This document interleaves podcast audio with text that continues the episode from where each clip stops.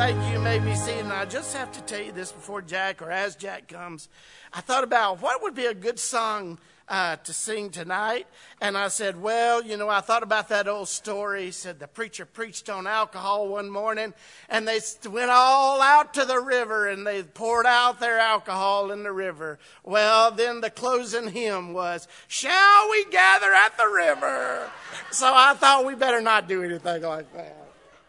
Uh, I love that. I love that. Well, good evening. It's good to see you. I think those maybe that that aren't here tonight thought uh, maybe I'm going to say I'm against drinking, but you'll have to hang on for a minute, and I'll tell you where we stand on the issue. That's a that's a good that's a good. Can we sing that at the end tonight? I had hoped to have some props, but uh, as most of you know, this has been a busy week, and I was going to come up and just kind of walk up here with a wine cooler in one hand and a Budweiser in the other, just to see what the reaction would be uh, because this is uh, this is an issue in our culture that we need to talk about, and um, you know, depending on what side of the issue you fall, and there are two sides, obviously, uh, and then there's the middle ground. And so uh, we're going to look at God's word and see what it has to say. But this is this is an important issue, and I'm I'm going to probably stick close to my notes tonight because there's some statistics that I want to share with you that will uh, back up my belief. And I want to tell you at, at the beginning, my belief may not be your belief, and that's okay. The Bible is black and white about a lot of things. And I think we had a, a, sermon where we talked about in, when we went through our study of the book of Mark, where we have our absolute truth and we have convictions based on absolute truth and we have our personal preferences and there's some things in the Bible that are absolute truth, they're absolute black and white. And then there are some things based on our personal conviction, our relationship with Jesus, uh, our relationship with the Holy Spirit. God gives us personal convictions on things. And sometimes in our culture, especially in our Christian culture, we like to take our personal convictions sometimes uh, and place those on other people and I think one of the things that I've been reading over the last couple weeks in preparation for tonight said this that one of the hallmarks of modern American Christianity is its preoccupation with a formula faith.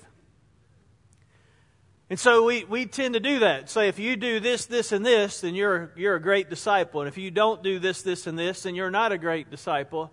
And I think even. Um, even in my own upbringing and even in the church, what we sometimes tend to do, and this is not necessarily bad, but what we sometimes tend to do is add to what the Bible tells us with some of our own personal convictions that we place on other people that then turns into legalism to some degree. And, and if we're really honest, and I'll be honest with you, you know that I will uh, I think we sometimes, as leaders and pastors, do that because if we can kind of tell you certain things that are our personal convictions and get you to buy into our personal convictions, then it kind of controls behavior.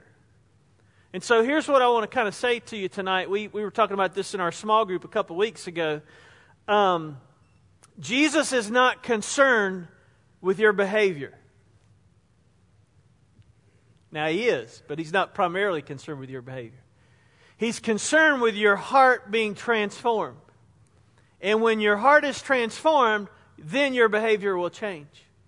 And so, all these things that we've been talking about the last few weeks, and some that we've got a couple weeks left to go here, um, all fall in that arena of our heart relationship with God helping us understand what His Word says and what our convictions should be. So, let me share a few verses with you to kind of set the stage and uh, kind of throw out some scriptures that may sound like they fall on this side, and then there may be another scripture that sounds like it falls on this side. And this is why this issue is one of the issues that's somewhat confusing, especially to the youths, to my youths, to my younger friends. Because the Bible sometimes says this over here, and then you read something that says this over here, and you have to discern and read the full counsel of God and have your personal relationship with Jesus and the Holy Spirit to land on what your personal conviction are. So here's a few verses. Proverbs 20 verse 1. Wine is a mocker and beer a brawler. Whoever is led astray by them is not wise. Okay, that sounds like it's on one side of the equation, right? Here's another one Psalm 104, verse 14.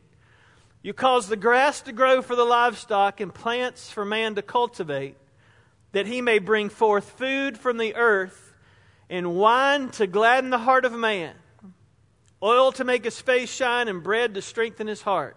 Ecclesiastes 9 7 Go, eat your bread with joy, drink your wine with a merry heart, for God has already approved what you do. Isaiah 62 The Lord has sworn by his right hand and his mighty arm I will not again give your grain to be food for your enemies, and foreigners shall not drink your wine for which you have labored, but those who garner it shall eat it and praise the Lord.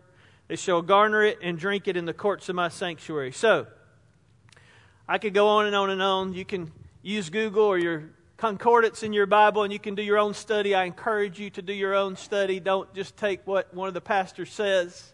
Do your own study in God's Word. But if we had time, I could give you verse after verse that some verses would sound like they're talking about one side of the equation, and other verses would talk, sound like they're talking about uh, the other side of the equation. So let me just give you some statistics. Alcohol companies spend close to $2 billion every year advertising alcohol.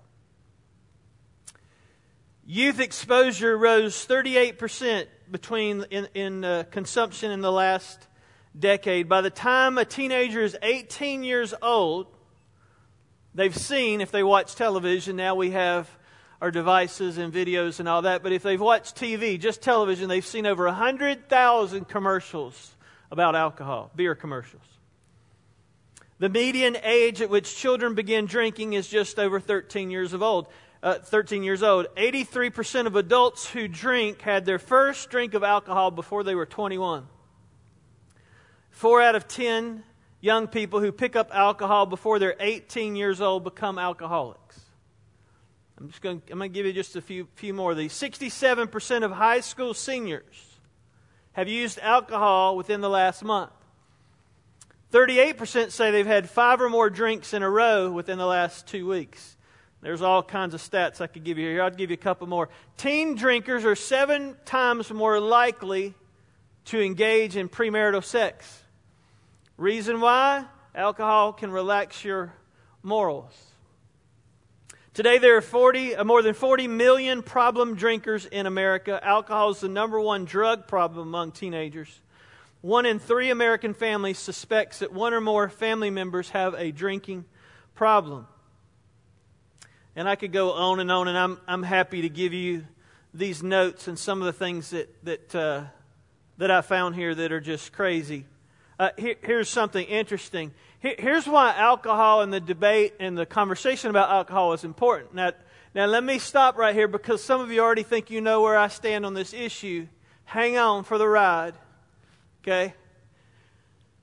I, I grew up, just a quick personal testimony here. I grew up uh, my mom and dad did not drink, but I grew up and some of my relatives drunk, would drink. And I watched several of their families implode. So, alcohol for me, I'll be honest, and, and you may find this hard to believe. Uh, young people, you may find this hard to believe. This doesn't mean that Pastor Jack is perfect. There's a lot of other issues I have struggled with, and those are coming up in the next few weeks. But alcohol was never one of those issues. I mean, I had friends who would tempt me in all situations where I could have got drunk, done whatever, and nobody would ever know. But it wasn't a temptation for me because I saw enough people in my own extended family's lives destroyed by it that I was like, I don't want to have anything to do with that because I've seen what has happened to their to their family and their kids. Um, the debate that we have in the church uh, about alcohol tends to be like um, kind of binary. We kind of say either consumption is acceptable or it's not acceptable. Either you need to totally abstain or you know, or you're going to just go out and get drunk. We'd like to think there's these two extremes when it comes to uh, drinking. And it rarely moves, the conversation about drinking rarely moves to how much do we drink if we choose to drink. It's usually do we drink or do we not drink? That's usually the question. And I want us to push a little bit deeper because that's just kind of a surface level question to really, okay, if we choose to drink, really what's the issue? And the issue is how much do we drink? So let me, let me give you a, a stat that I thought was just mind boggling. In the modern age, food and drink have become cheaper and more abundant. Because of this, this has led to an increase in consumption rates that would astound our ancestors. For example, in 1955, the size of a soft drink at McDonald's was seven ounces. By the 1990s, yeah, that's like a shot glass, isn't it? Seven ounces. That was the size of a soft drink at McDonald's, seven ounces. By the 1990s, a kid's size drink was twice that amount, 12 ounces, and now the supersized drink is 42 ounces. So we've had similar increases in the consumption of alcohol because it's our craving as a culture, and it doesn't just have to do with alcohol, it's, it's everything because we're sinful people. It's the craving for more more alcohol, more money, more sex, more, more, more, more, more. So here's what, that, here's what this has to do with alcohol. The McDonald's deal has to do with alcohol. We've had similar increases in the consumption of alcohol. So, the total alcohol per capita in the world's population older than 15 years of age rose 186 ounces from, from 186 ounces of pure alcohol in 2005 to 216 in 2010 and well over 216 in, in the year 2016 so what is that saying? It's saying people are consuming more and more and more and more. And I, and I would say, especially for those that don't know Christ, they're consuming more and more and more to deaden and to numb the reality of not being able to get through the storms of life without Jesus. So they try to numb themselves.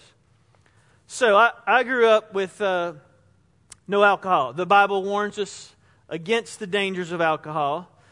Uh, society shows us that we are very um, susceptible to it. One out of six people in the U.S. has a serious drinking problem. One out of ten kids grows up in homes with alcohol abuse.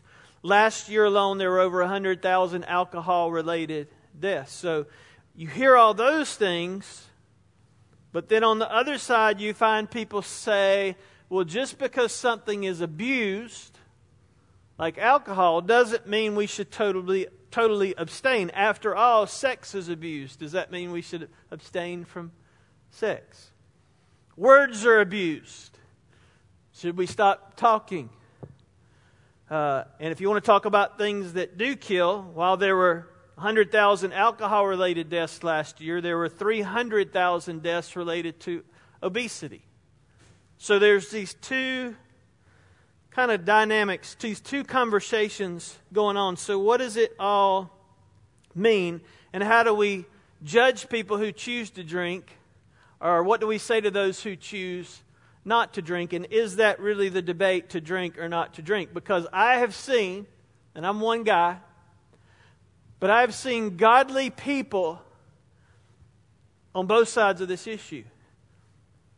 I've seen people that are I, I would say, more godly than me who drink. But the question, again, is not necessarily to drink or not to drink.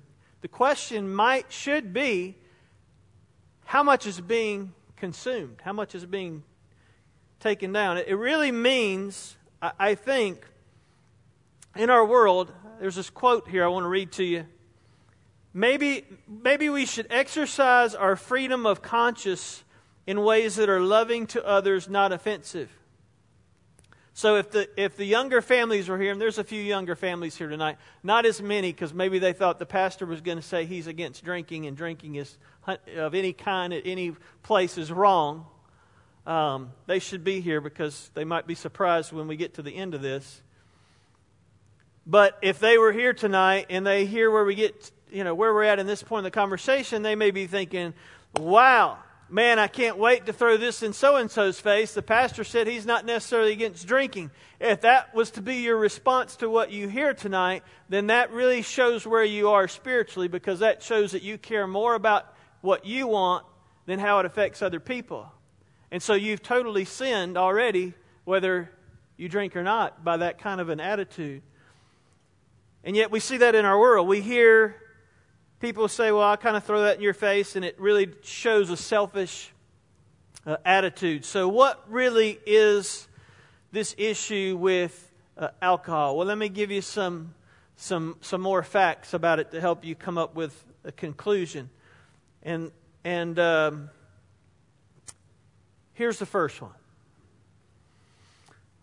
The wine of today, the alcohol of today, this is, this is what I like to tell, especially young people, is much stronger than the wine in the Bible. So you read about them drinking wine in the Bible, they didn't have Dasani, they didn't have bottled, purified water. They didn't have all the kind of technological advances that we have, and so wine back in that day was much uh, was not as strong as wine today. Let me give you some examples for that. We can roughly estimate, we can't know this for sure, but we can roughly estimate an upper limit of 8% to 10% alcohol by volume. That's how alcohol is measured. I'm not a connoisseur, but it's called APV, alcohol per by, by volume. And for centuries, some of the uh, abstainers and the imbibers of alcohol have argued about how much alcohol was in the content that was consumed in Bible times? Well, that's a great question. Because the reason um, it's a great question is because today, let me give you an example. Today, a low alcohol wine is considered anything that would meet the maximum level for biblical wine, about 10% APV. All right, hang with me. I know this is a lot of numbers and a lot of stats, but we're going, we're going somewhere. Typical wine sold today is in the range of 11.5 to 15 APV, with the strongest that are 17 to 23 APV. So, this increase in alcohol, the content that's in today's alcohol, is because of science and technology and breweries and all these things that we've learned to suck as much alcohol content out of that as possible in today's modern beverages. So, in a single glass, this increased content, if you were going to have a single glass of whatever your favorite alcoholic beverage would be, single glass, glass of it might not be a big deal. But if a person has two glasses a day, then you are consuming almost 10% more alcohol per day than someone did in the 1950s. And double the amount of wine that someone would have been drinking in the New Testament times. If you're a heavy drinker, eight or more drinks a, week for women, 15 or more drinks a week for men, then you are consuming significantly more alcohol from fewer drinks than heavy drinkers did four decades ago. So, all of this changes in technology. If you, if you hear from people, well, they, Jesus had wine. Jesus' first miracle was turning the water into wine. He's, the, he's for wine. He's for wine. It's a different kind of alcohol in today's world than in the world in which, in which uh, Jesus lived in Bible times. Let me give you a couple more stats and then I'll, I'll share some more scripture with you. Current drinkers consume on average 32.8 grams of pure alcohol per day. Consumption is about 20% higher in other parts of the world, like Africa, 20% lower in Southeast Asia until 2025, which is coming up pretty quickly, total alcohol per capita consumption in persons 15 years of age and older is projected to increase dramatically. It's unlikely to be offset by substantial declines in consumption in other regions. So the issue of alcohol continues to be something that we should be talking about as a church. And again, it's not necessarily the question of to drink or not to drink, but how much. So you may say, okay, then what are you saying, Pastor Jack? Here, here's what I'm saying. Just so you know what the Bible says and what the Bible doesn't say. The Bible doesn't say to us, don't drink. The Bible does say, don't be drunk with wine. So, as much as I would love to stand up here and say, don't drink, and I probably would lean on, on that side of the equation, I can't say that. What I can tell you, just from all the stats that I've read, is in our modern day world, that's probably not a great road to be on because there's all kinds of dangers that come along with it unless you can be a very wise person. Now, let's push it even beyond that a little bit. You might say, Pastor Jack, do you drink? Yeah. Making sure y'all are awake. I don't drink. Here's why. Could I drink? Yeah, I could drink. Could I drink in the privacy of my home and not tell you guys about it? Sure, I could. I dare say, and I really wish I'd had time to stop and get those props. If I walked in here and had a wine cooler or Bud Light or whatever you, your popular drink is, or you saw me out somewhere doing it, some of you would have a perception of me at that moment. Some of our younger folks would have a different perception. Man, Pastor Jack, he's cool, or whatever. I mean, they may have this perception. Some people over here may have this perception. So, for someone who says they're a Christ follower, especially someone who is in a leadership position, then the choice that I'm making is I'm not going to cause someone else to stumble with that issue. Now, where it really gets complicated and what you have to determine in your own personal relationship with Jesus is are you a leader that people are watching? Again, I have some very godly friends. When, when Lynette and I thought we were moving, I mentioned again this morning when I, th- I thought we were moving to um, Nashville, Tennessee. Some of you know this. You know, I did the music thing for a number of years. We had a radio show for about 15 years. I have a lot of friends in Nashville. I have a lot of record label friends in Nashville. I have a lot of artist friends in Nashville. In Nashville, Tennessee, the culture is that's what you do. You socially drink. And there are a lot of my Christian friends that that's what they do. And when I go to Nashville, sometimes they'll say, Hey, do you want to meet me at so and so? And I know it's a place to hang out and get a drink. And I'll say, Why don't we meet at, you know, I'll, I'll name another place, Cracker Barrel. They do. See, they're, they're moving on up. They need some of the cash flow or whatever. I'll name a place, you know, where that's not the, that's not the main emphasis. But I will tell you that some of those people have a much stronger relationship with Jesus than I do. So I can't let the fact that they choose to drink, and, and they're in an artist culture where that happens. Do I agree with it? That's really beside the point. That they, that's what they choose to do. Um, do I think that they're less of a Christian than me? It depends on their consumption if it's a glass of wine or if it's, you know, a beer with their pizza or whatever, and that's their drink, versus mine is, you know what mine is, sweet tea. Uh, that's mine, and we're done and we hang out fellowship and they go on their merry way, that's one thing. If they sit there and it's drink after drink after drink, so this is where I think it's really important, as much as I would love to say to you, and I've had pastors say to me as I grew up, don't do this, don't do this.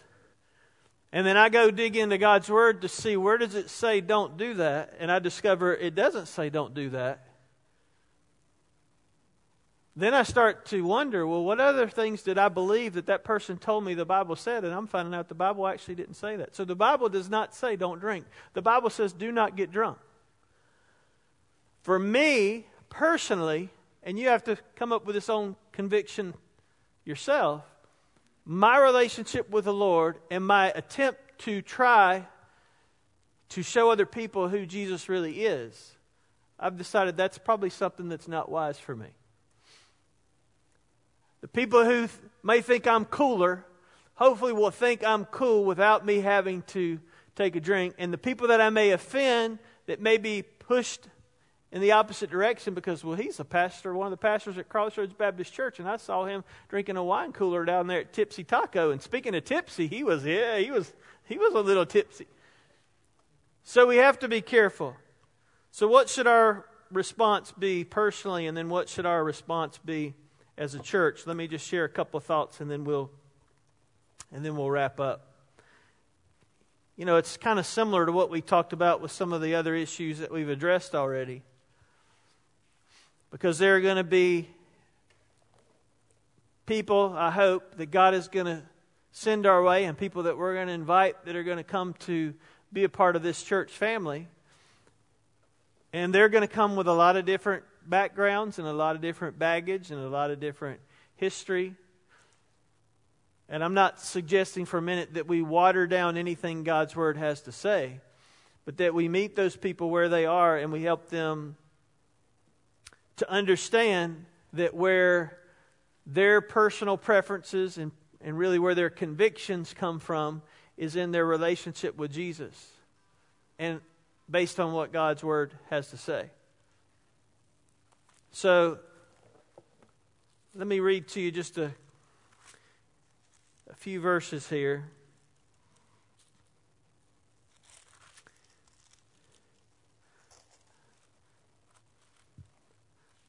Because our culture is looking for truth.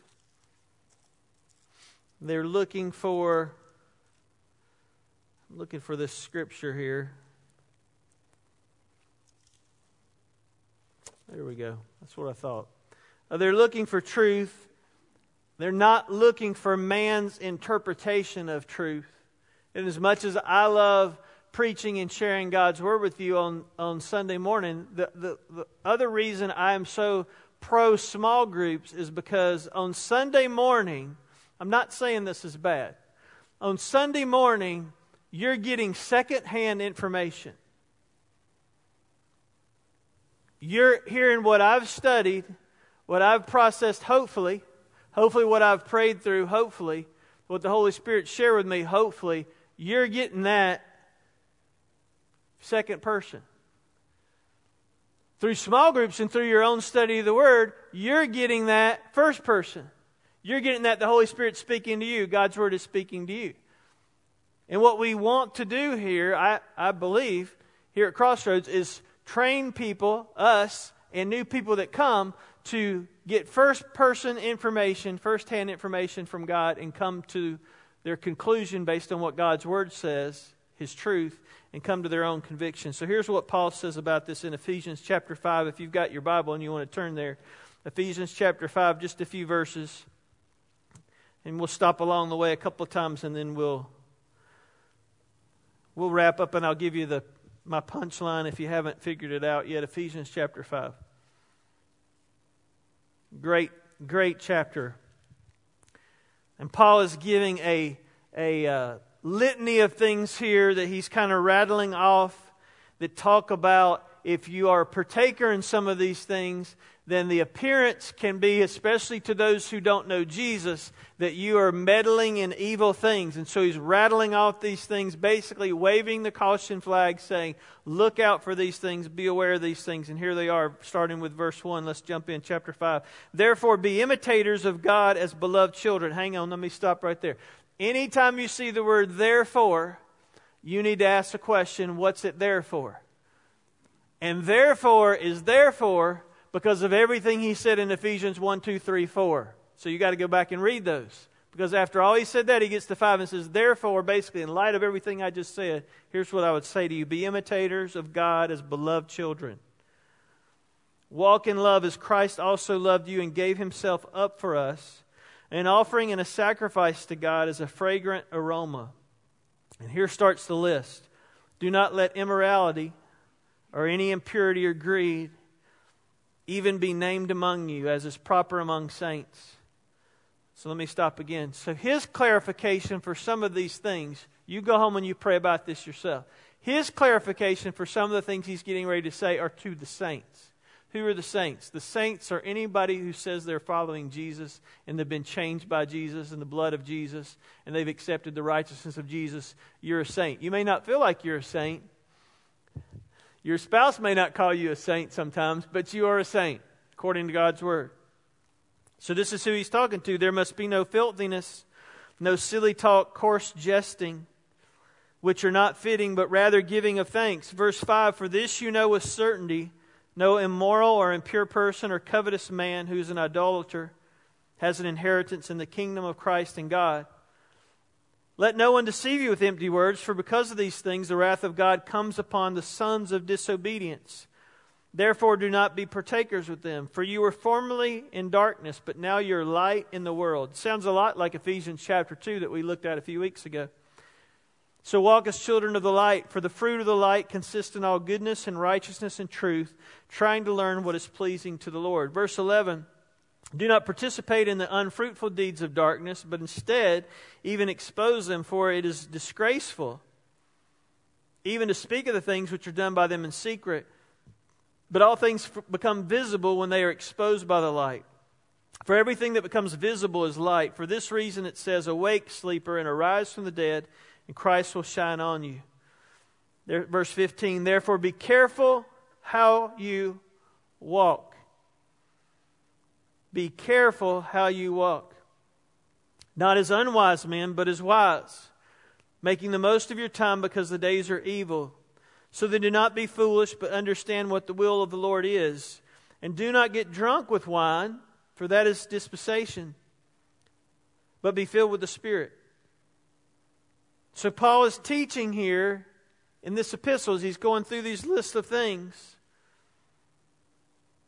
He's describing some uh, outward behaviors and sometimes, let me just stop for a second. Sometimes that's where we as a church and where we sometimes as leaders get off the rails that we think God is concerned with the outward behaviors. God is not concerned with the outward behaviors as much as the inward transformation. Because none of these things are possible on the outside until God has changed you on the inside. So he's not rattling out these things saying, change your behavior. It sounds like it if you're at first glance, but that's why you have to read chapters 1, 2, 3, and 4, because that's why he gets to verse 5 and says, Therefore. He's talking about these things that happen as a result of you being changed on the inside. Verse 19, speaking to one another in psalms and hymns and spiritual songs, singing and making melody with your heart to the Lord.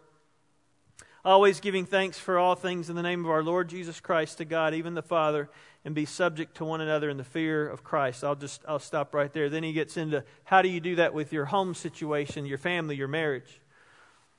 So, what are we saying then? Let me go back and I'll use me as, a, as the guinea pig in the, the example. I think in my role in my world, knowing that people and young, young people, you need to know this too. Even more in our culture now, people base their perception or base their reality on perception. And perception can be driven by technology. And I've said to you before, one of my heroes is is Dr. Billy Graham. And one of the reasons, I think I even used this illustration in the message when we talked about traditions and personal preferences and absolute truth. One of the reasons he did not get into a car with a person of the opposite sex other than his wife, especially when he was in a city doing a crusade, was because people could take a quick photo. And nowadays, you can actually modify photos and change photos and I can be somewhere doing something that I really didn't do, but because of technology. So it goes back to, again, all the things that Paul was saying about be wise in your walk. So, what am I saying? I'm saying for me, it would be very unwise to even drink occasionally. Now, are you saying, are, are you, Jack or Pastor Jack, are you saying you're not ever going to drink? You're not ever going to drink? That's not necessarily what I'm saying. I'm not planning on that. I'm not planning on getting drunk because the Bible's pretty clear about that. But technology has a way, especially if you're a young person, and, and, and I know, and this is just our home folks here tonight, and so i am being pretty transparent and blunt, blunt with you. I know there are some folks in our church, and there are folks in other churches. There are folks all around. And they go out to eat, and they're with their friends. And I have loved ones, and I have relatives that do this. And they're out, and they're wherever they are, and they're doing the selfies, and in the background is all the beer and the liquor. There's nothing wrong, according to the Bible, with drinking if you don't get drunk.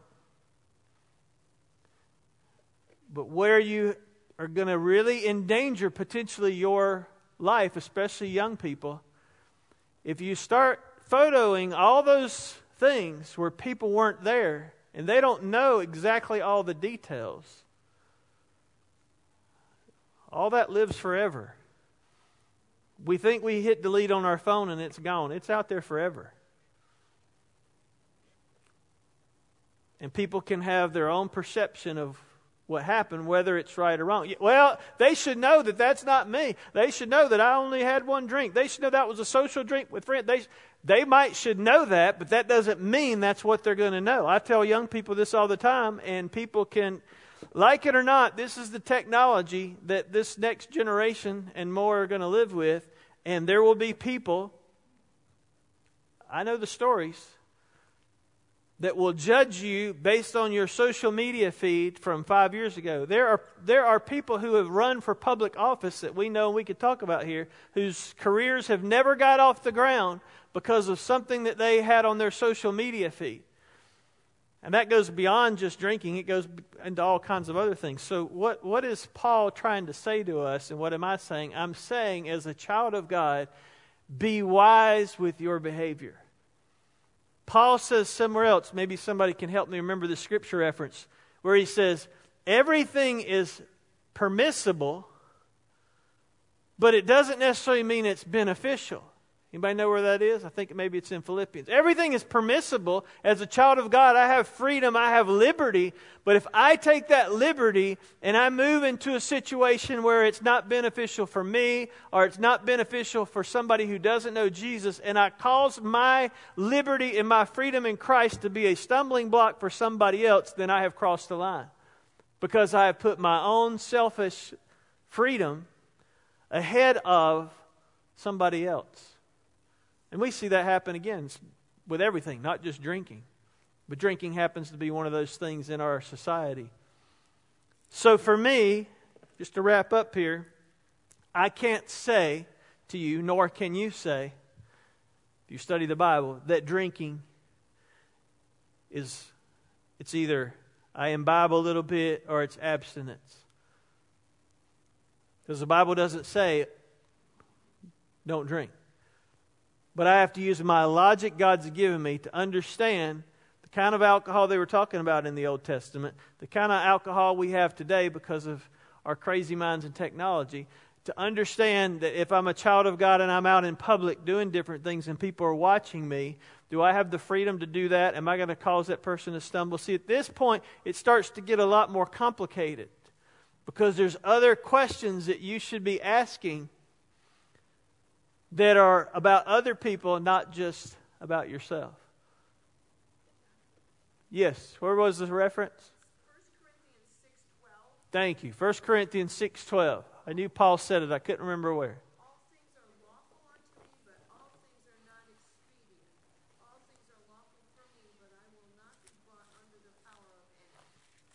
Awesome. Thank you. Thank you. 1 Corinthians chapter 6, 1 Corinthians 10:23, which 1 Corinthians 10:23 all things are lawful is another place he says it. Not all things are profitable all things are lawful but not all things edify. Let no one seek his own good but that of his neighbor. So to my drinking Nashville artist friends who are godly people I would say and have said to them, if we can go out somewhere where you want to have a glass of wine or you drink and us hang out and I'll get my sweet tea and nobody's going to see you and it's not going to cause somebody to stumble, let's load up the truck and let's go. Because the Bible doesn't say, don't drink. But that's a personal, that's where it gets into your personal convictions. And as much as I would love to, I wish I could do this. And most pastor, most leaders, maybe you wish you could do this. Most of us wish we could take, I wish I, because I think mine are good, I wish I could take my personal convictions and tell you this is what God's word says for you. And some pastors do that, and some leaders do that. And you know what that's called? A cult. Really?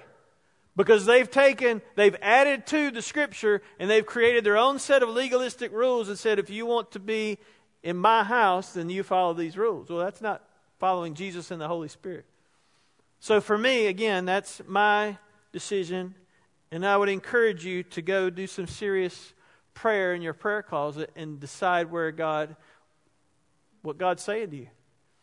And if you decide, hey, I can have a social drink and I can do that in a place where I'm not going to cause somebody else to stumble, great. Am I going to think less of you as a Crossroads church member? No. If you get drunk,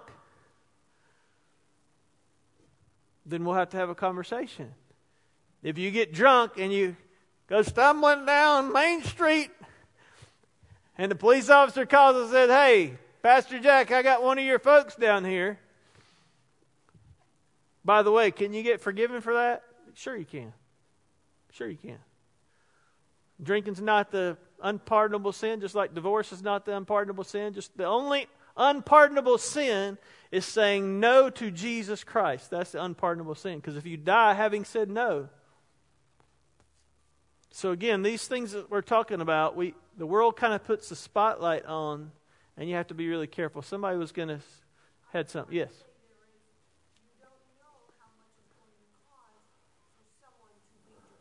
Yes, that's right.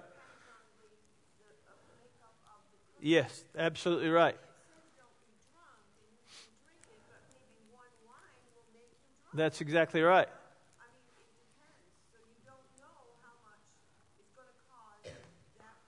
That's right. That's right. And that's why when as I was growing up and I saw that, that was never a temptation for me.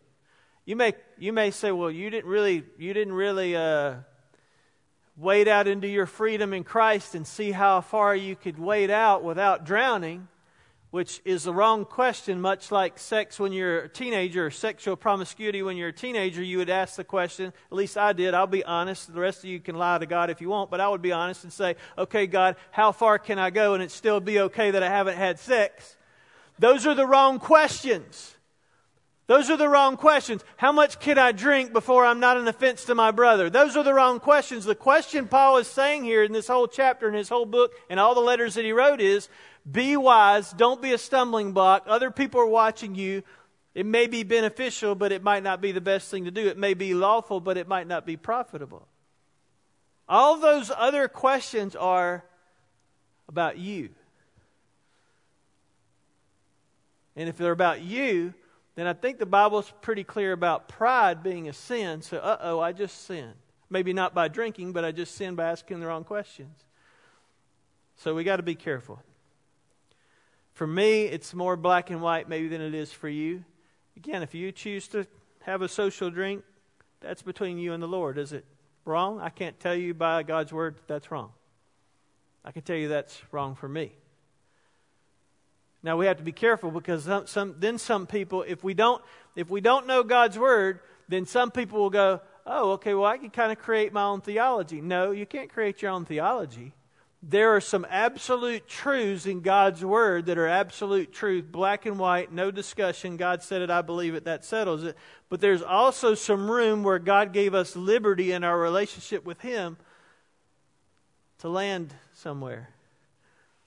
And that's what makes it interesting and exciting and can also make it difficult.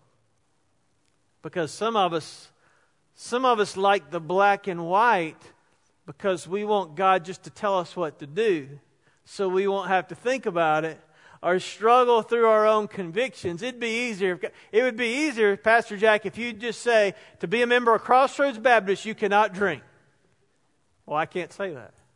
Because then I'm adding to what God's Word has already said about it. So, does that make sense? Qu- questions? We're, we're a small group. Yes, our, our comments.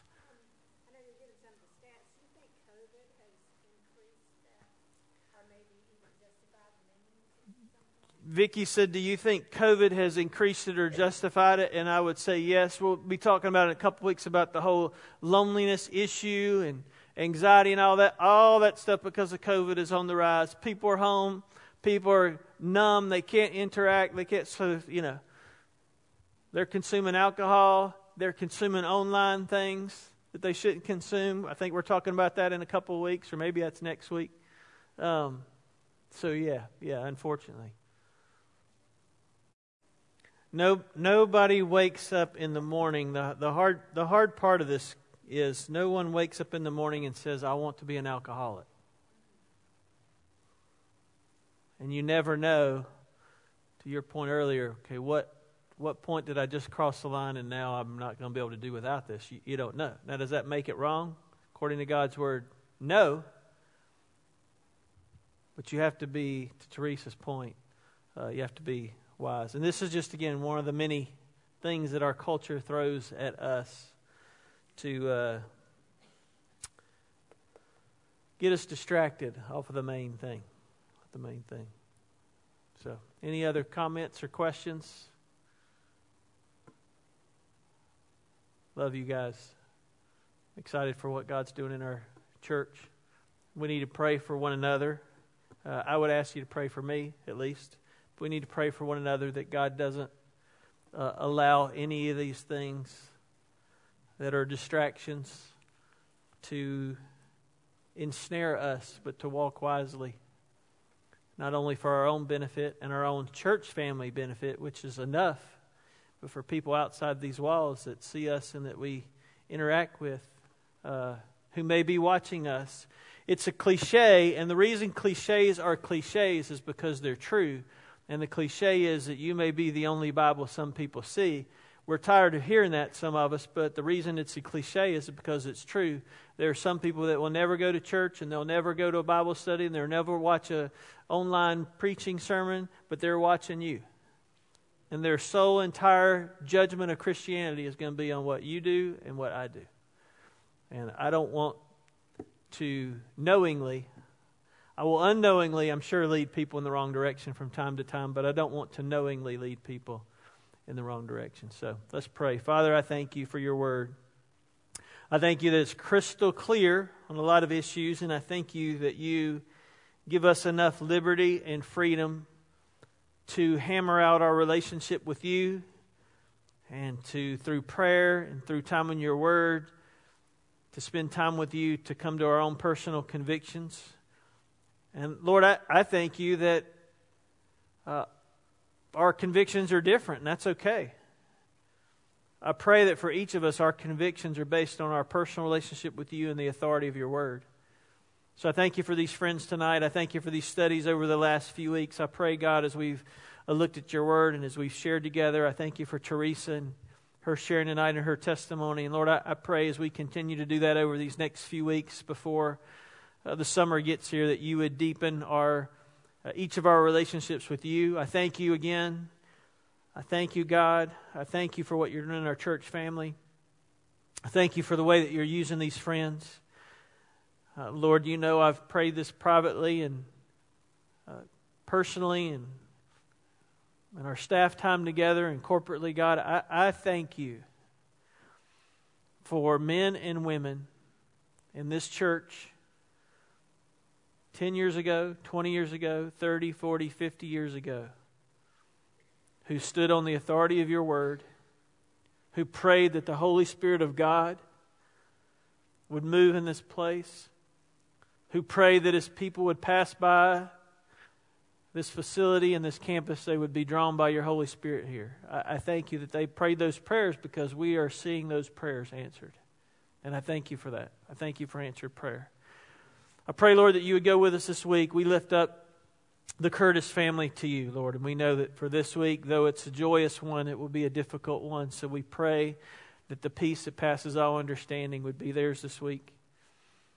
Lord, pray for each of us in the roles that you have for us this week, whether it's at work, whether it's at school, uh, Lord, whether it's at home or at play, whatever that we do, whatever we go, wherever we go, whatever we do, whatever we say, uh, Lord, that we would point people to Jesus. Thank you for our time tonight. In Jesus' name, amen. Amen. Thank y'all so much. Don't forget, uh, if you didn't grab a handout sheet, a lot of stuff going on in the life of our church. I'll trust that you'll pick up one of those so you'll know what's going on. If you're a golfer, this Saturday's the big golf day. So get ready. All right? Blessings, blessings. Yes, sir. Thank you, Pastor Jim. Yes. Some load, some loading up for Thursday night for our West Virginia stuff. Seven o'clock Thursday night, I think, was the plan. Yes, sir. I think Lewis is working on our U-Haul or whatever we're going to have. Yep. Yep. Good. Okay. Awesome. All right. Thank you so much.